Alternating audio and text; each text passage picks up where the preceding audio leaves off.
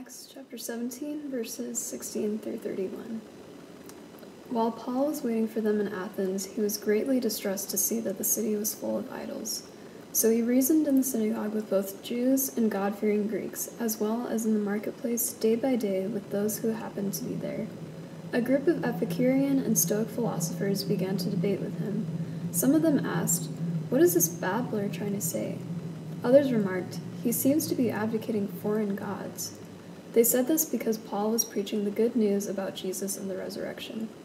Then they took him and brought him to a meeting of the Areopagus, where they said to him, May we know what this new teaching is that you are presenting? You are bringing some strange ideas to our ears, and we would like to know what they mean. All the Athenians and the foreigners who lived there spent their time doing nothing but talking about and listening to the latest ideas. Paul then stood up in the meeting of the Areopagus and said, People of Athens, I see that in every way you are very religious. For as I walked around and looked carefully at your objects of worship, I even found an altar with this inscription To an unknown God. So you are ignorant of the very thing you worship, and this is what I am going to proclaim to you. The God who made the world and everything in it is the Lord of heaven and earth, and does not live in temples built by human hands. And he is not served by human hands as if he needed anything. Rather, he himself gives everyone life and breath and everything else. From one man he made all the nations, that they should inhabit the whole earth, and he marked out their appointed times in history and the boundaries of their lands. God did this so that they would seek him and perhaps reach out for him and find him, though he is not far from any one of us. For in him we live and move and have our being. As some of your own poets have said, we are his offspring. Therefore, since we are God's offspring, we should not think that the divine being is like gold or silver or stone, an image made by human design and skill. In the past, God overlooked such ignorance, but now he commands all people everywhere to repent. For he has set a day when he will judge the world with justice by the man he has appointed. He has given proof of this to everyone by raising him from the dead.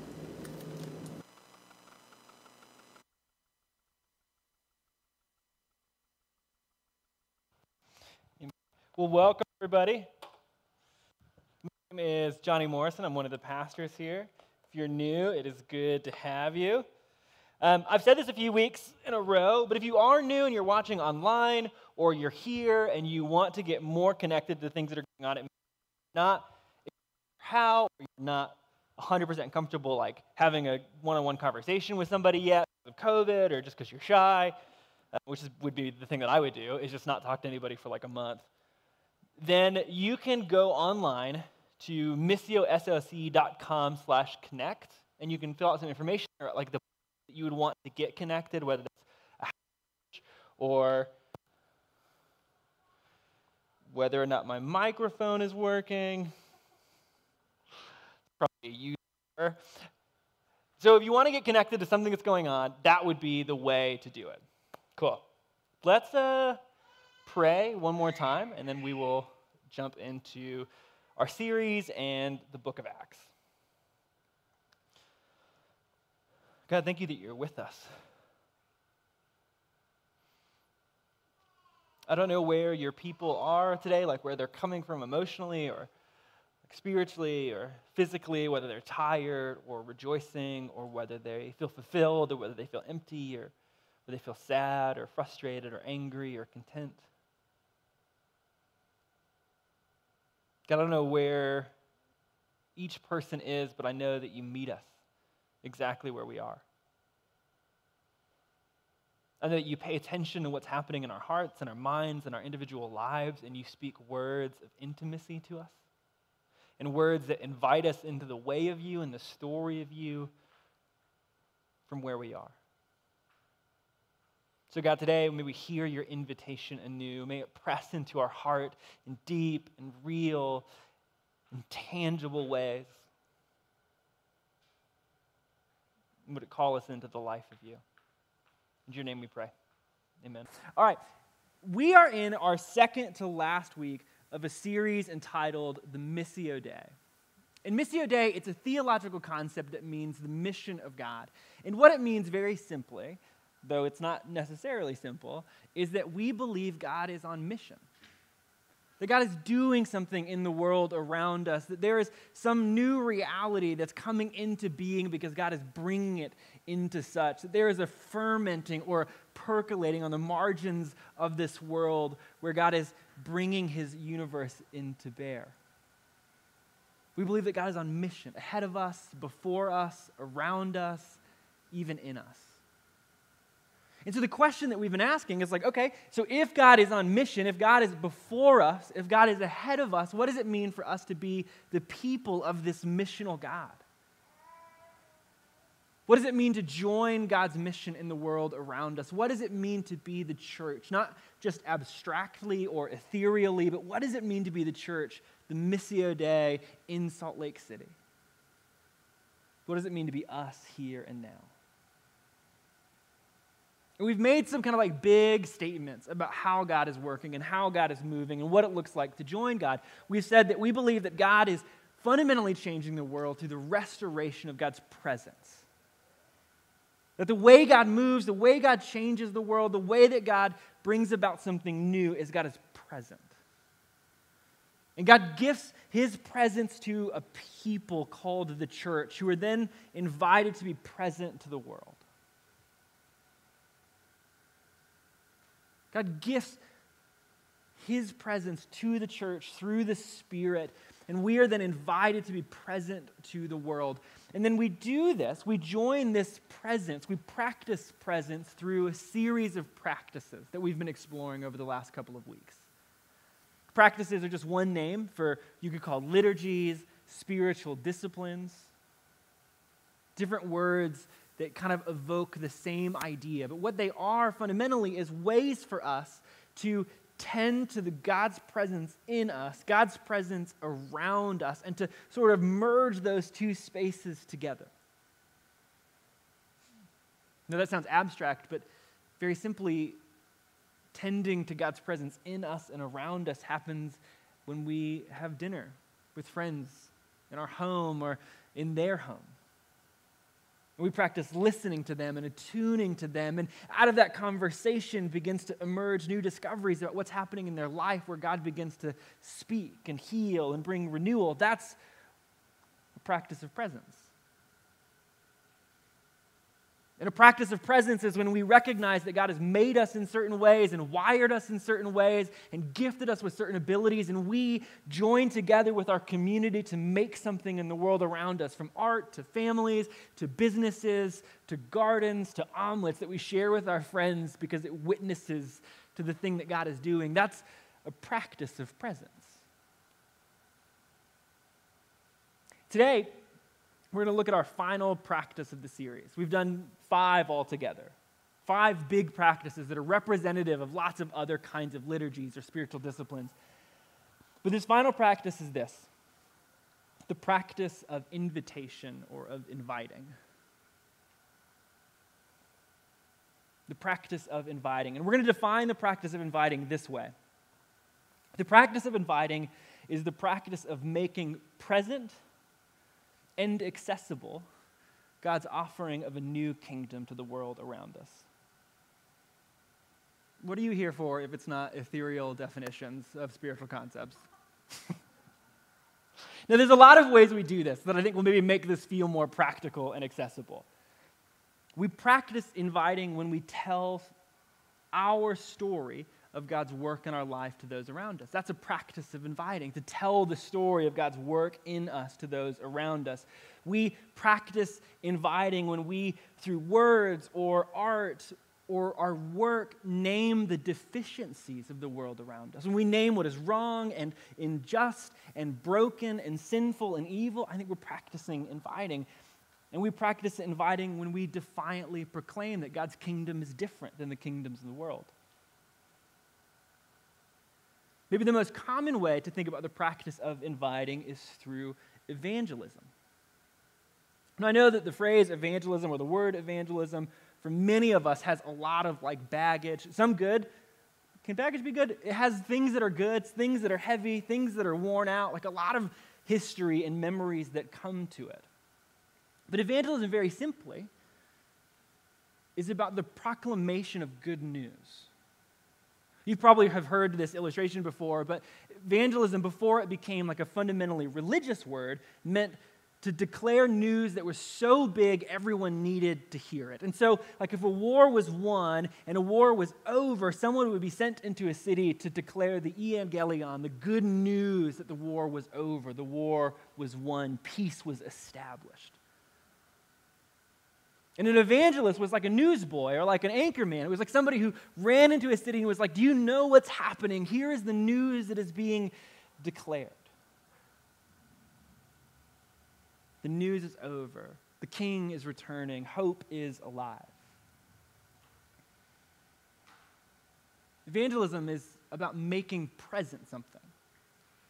That's what news does, right? It's we hear about something before the maybe the reality has actually merged into our city. So maybe the war is won, but we don't see the soldiers returning. And so an evangelist would come and say, Hey, the war is over, and they make present to us this reality that is yet to come.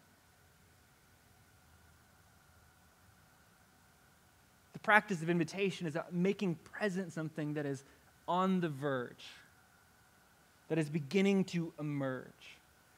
Jesus does this all throughout the stories of the gospel. When he arrives and begins to announce, hey, the kingdom is near. The kingdom is at hand. The kingdom is in your midst. What Jesus is doing is he's announcing this news. He's making it present to the world around them that this thing is happening in your midst. And you may not notice it yet, and you may not see it yet, and you may not understand its full implications yet, but I'm here to tell you that it is beginning to emerge in your midst to make it present and accessible, to begin to define the contours of something that is just beginning. See, inviting is about joining God in making His work and His offering present, knowable, and accessible. There's lots of uh, examples of this in the book of Acts. But in Acts chapter 17, which Ria read to us, we get one of the most like famous and perfect illustrations of this practice. And throughout the story, we'll get to see like, okay, what does it look like to be a people who practice inviting? And the story begins with Paul waiting in the city of Athens. And Paul's on this missionary journey. We've kind of looked at it a few different times throughout this series that Paul is on a journey. He's taking the story of Jesus all throughout this like known world. And he comes to Athens and he begins to, he's like waiting for his friends to arrive for them to finish the journey or continue the journey. But while he's in Athens, he begins to explore and pay attention and see what's happening. Verse 16 says this While Paul waited for them in Athens, he was deeply distressed to find that the city was flooded with idols. He began to interact with the Jews and the Gentile God worshippers in the synagogue, and he would address whoever happened to be in the marketplace each day. As Paul is in the city of Athens, he begins to pay attention, begins to explore what's happening around him. He goes to the market and then to the synagogue. He learns the stories and the questions and the arguments and the struggles and the hopes of the people around him. And as he's paying attention, he grows disturbed at what he finds. But at the same time, as he's growing disturbed, he also discovers what? God worshippers already in the city. The practice of inviting is this first. It is first the practice of responding to God's invitation to join the Spirit's work that is already happening before we ever arrive.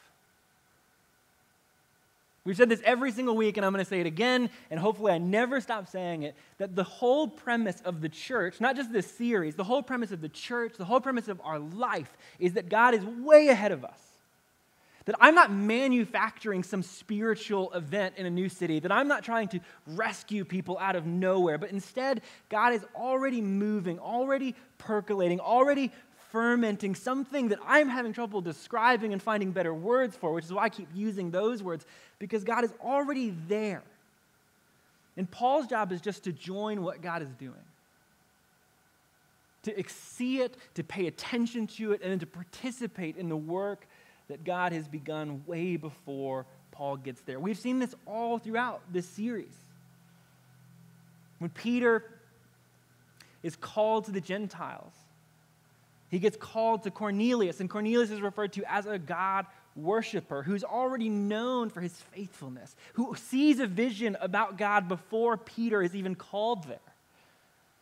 When Paul is called to Lydia, Lydia is in a prayer group waiting for something to happen, already worshiping God. Not to say it's always the way it works or it always plays out in that way, but there is a pattern in that God is always already ahead of us. That God is working and doing something and inviting us to pay attention, to explore, so that we might join the Spirit's work in that place.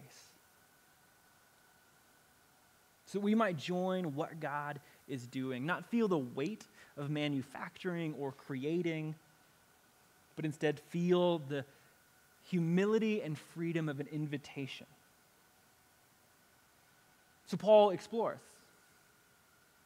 And he sees that God is doing something. And then Paul also sees and begins to learn that there is something the city is wrestling with.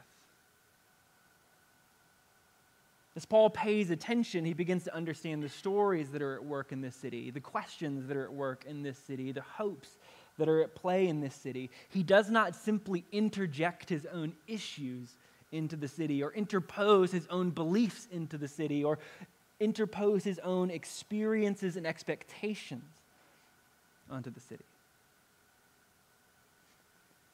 I think this is maybe a human thing to do. So, a thing that we all do. But we tend to think that the human experience, or maybe I should say, we tend to think that our experience is a universal experience. And the thing that I've done, and the thing that I've gone through, and the questions that I've had, and the wrestles that I've had, and the stories that I've had, and the things that I believe about myself, good and bad, are universally true of everyone around us. Like they believe those things. I wrestle with abandonment, they wrestle with abandonment. I believe that I'm supposed to be the hero of the story, they believe they're supposed to be the hero of the story. This is the questions they have about God because I, those are the questions I have about God. But though some of the truths about being human are universal, the experience rarely is. Our story informs our questions.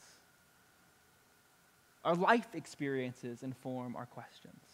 Our friendships and our histories and the culture that we come from inform the questions that we ask and the doubts we have and the struggles that we hold. And so the practice of inviting whatever it is first begins with exploring because it takes seriously the uniqueness of every person. It takes seriously that we have our own stories and experiences that we are bringing into this equation. It does not impose our own needs or our own questions or our own concerns on others. It does not try to make something into a template or a formula. Instead, it is about paying attention to what God is doing and what's happening in this moment. See, as Paul does pay attention, and as Paul does explore, and as Paul pays unique attention to the culture and the context and the moment that he is finding himself in, it begins to shape what happens next in the story. Paul is brought, after having this like series of, of investigative conversations, he is brought to this place called Mars Hill. And here's what the text says in verse 22. It says, Paul stood up in the middle of the council on Mars Hill and said, People of Athens, I see that you are very religious in every way. It's the discovery that he's made. As I was walking through the town, exploring, I was carefully observing your objects of worship. I even found an altar with this inscription to an unknown God. Let me tell you that what you worship is unknown. I proclaim to you this is God who made the world and everything in it. This God is Lord of heaven and earth. He doesn't live in temples made with human hands, nor is he served by human hands as though he needed something, since he is the one who gives life, breath, and everything else. See, as Paul has walked the city, he's, he's explored the context and the place around him. He's like knowing what's happening, what questions are being asked. And he begins to discover that there are stories that permeate Athens stories that make sense of life in Athens. And this is true in all cultures, in all contexts, that there are stories that help us make sense of life. Stories that give life a sense of meaning or significance or purpose or direction. We all have these stories. They help us define the world and even ourselves within it. These stories ground us, they give us a sense of what is happening in this world. These stories shape what we believe about success or achievement or significance. These stories can shape what we say about ourselves,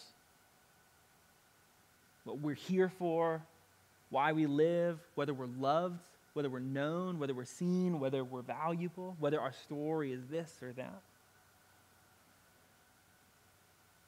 And as Paul has walked the city and begun to have conversations and interactions, he begins to discover what those stories are. And when he's called to speak and to give an answer for what it is he's bringing, he doesn't offer a template or a formula or a series of steps that are kind of like irregardless to the moment. Instead, he speaks to their stories. And here's what's really fascinating he doesn't argue with their stories, doesn't even try to disprove their stories. Instead, primarily, he offers them a different story. He offers them a different story from the one that they have come to believe. He looks at the idols and he says that God that he worships is not made. He looks at the temple and says that the God he worships is too big for temples. He looks at the people, the questions, the doubts, the struggles, and he says, From one person, God created every human nation to live on the whole earth. Having determined their appointed times and the boundaries of their land, God made the nations so they would seek him, perhaps even reach out to him and find him. In fact, God isn't far away from any of us. In God, we live and move and exist. As some of your own poets say, we are his offspring. Paul sees the stories that, often, that Athens offers. He sees the emptiness that they engender, and he offers them instead God's big story in which every person listening has a home. So, the practice of inviting, as it is a practice of exploring and responding to God's invitation to explore, the practice of inviting is also about being located in God's story. It's about finding the place where we belong and the place where those around us belong to what God is doing. We need this as the people of Jesus. This is not just some news for those who are like outside of the church. Inviting is also a practice that we desperately need here.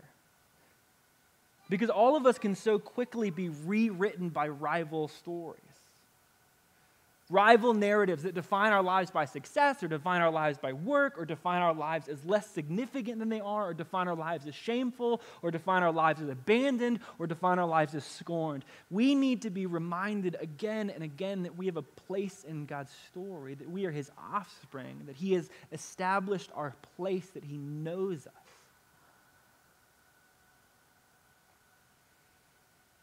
Very practically, that's why we gather on a Sunday. This is an invitational space. We gather at the table to be reoriented into God's story. I tell the story of God to reorient us and re narrate so that we might have a place of God's story. We sing God's story so we might know where we belong.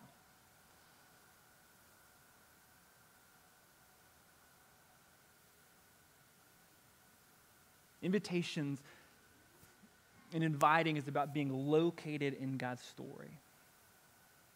That's true for us here every single week, so that we might leave this place a people of God's story who live into the invitation of God's story, inviting those around us to join with.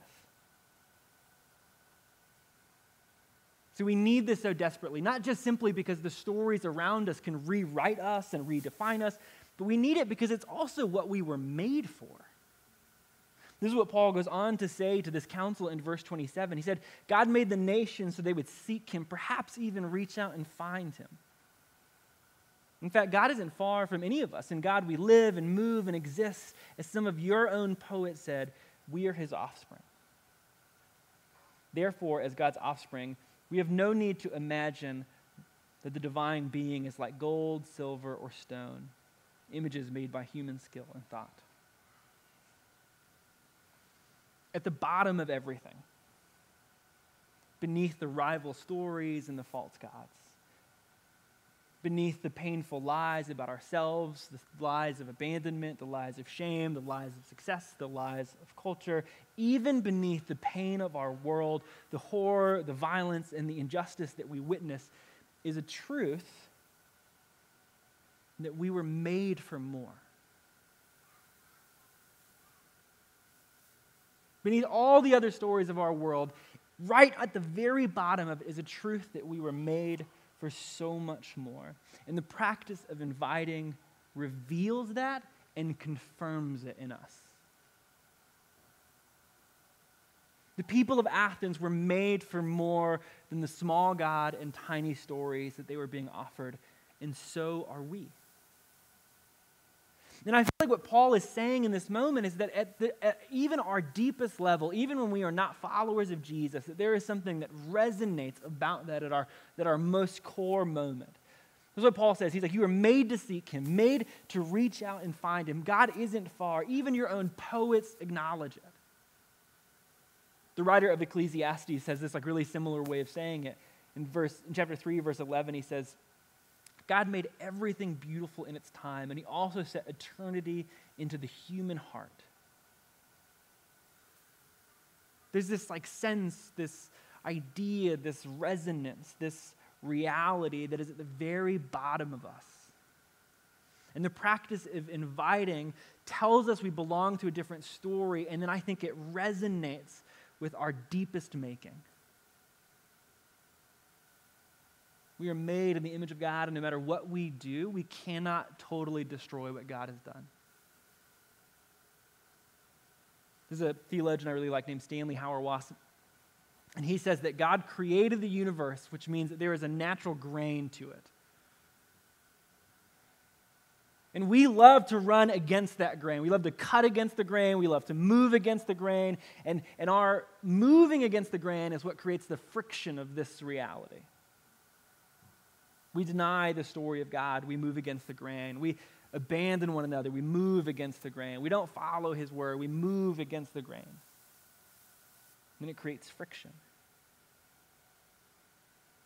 But the grain is still there at the very bottom of everything. There's still God's intentions, like at the bottom of how this thing is supposed to run and even how you and I are supposed to be. And the practice of inviting is about acknowledging that that grain is still there. I think about it simply as saying, like, as followers of Jesus, the practice of inviting is like pointing to the grain of the universe and saying, See?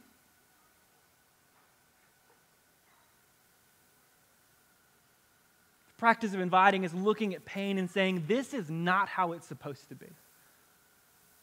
The practice of inviting, pointing to beauty and saying, Yes, this is closer to what God intended.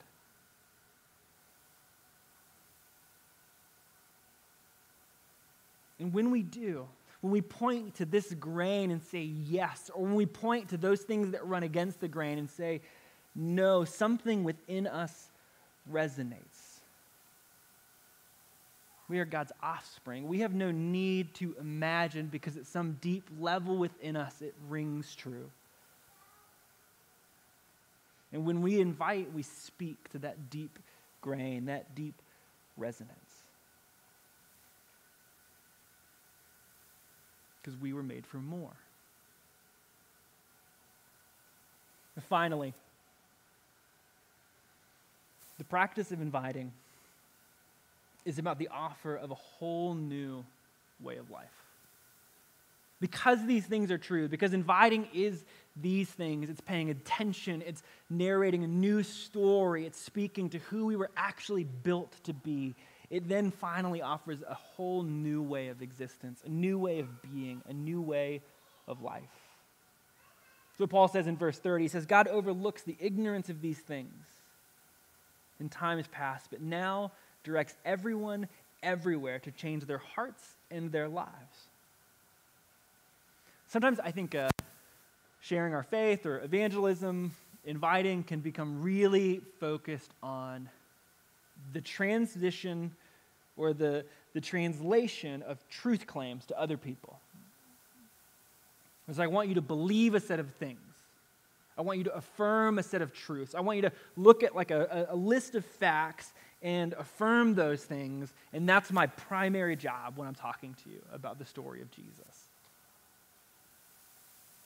In my, uh, like, earlier in my, like, I guess like I had been a follower of Jesus for a while. I just just gotten into ministry. I was doing like an internship. This was 100% the way that I operated. I was like, I think I was in Bible college, so I was like, I just knew everything at that moment. And I was reading tons of books on like skepticism and questions, and I would sit at coffee shops for hours because I like, what else are you gonna do? And have conversations with people about Jesus until there was nothing left to talk about. They'd have no questions left. I would argue them into total silence. And that was consistent. That would happen all the time, that we'd have these conversations, and they would get to a place where they'd be like, honestly, I have no more questions. Honestly, I think it might be, there's good reason to be a follower of Jesus.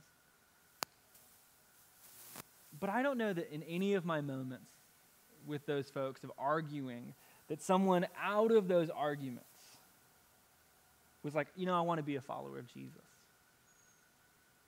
Lots of other moments where that's emerged, but in those arguments, I've never seen it in my own like place with them emerge into that conversation. And that's because faith is more than ideas, and we, like Sandy acknowledged in the Missio Voice, are more than heads. Faith is more than ideas, and we are more than heads. We believe that Jesus is bringing renewal to all the world. We believe that Jesus is bringing a kingdom not a set of ideas, not just a bunch of truth claims, though that's a piece of it, but he's bringing a whole kingdom, a whole world order, healing to every piece of it. I think that's why Paul says hearts and lives. Hearts is the symbol for what we love, and lives are the symbol for your life. Everything. So, invitation has to speak to everything. It calls all of us, every part of us, our bodies, our minds, our hearts, our community, our money, everything into this way of Jesus. Yes, it's about truth claims. Yes. But it's also about that deep resonance within us. It's also about finding ourselves in the story that we were made for. It's about our hearts and our lives in the fullness of what it means to be human. I think that's why the primary symbol that we inherit from our Christian tradition about invitation is baptism.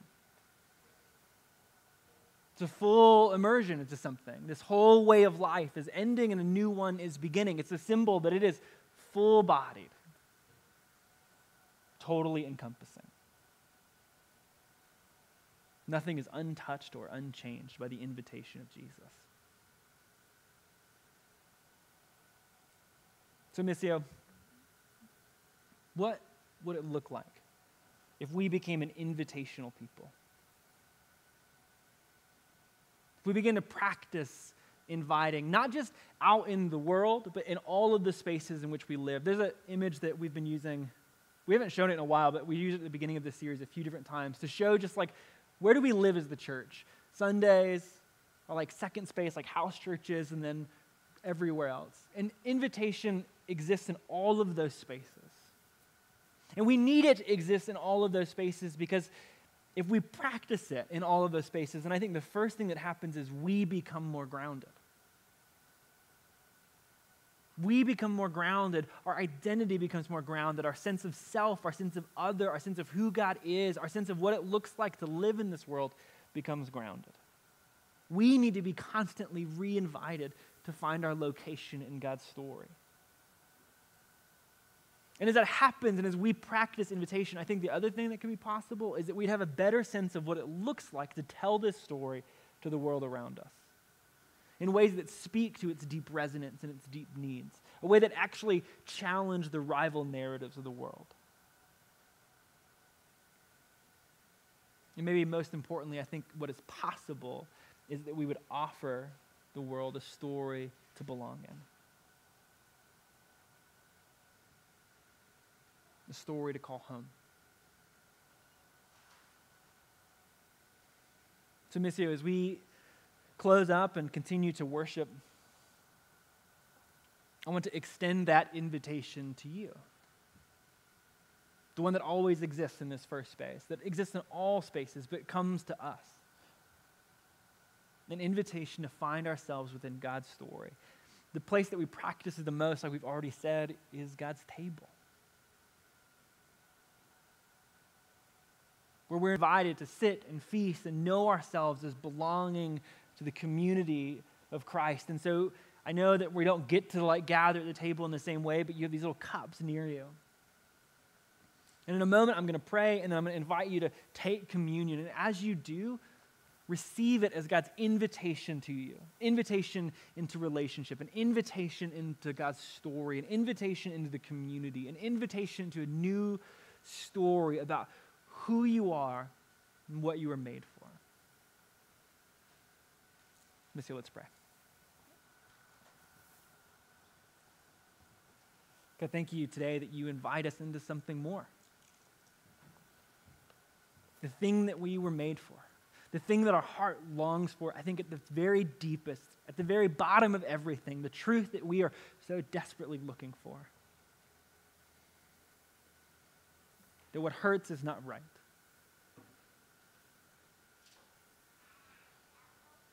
So, God, today, as we hear that invitation again, would we respond again and find ourselves located deeper in your story so that we might leave this place an invitational people,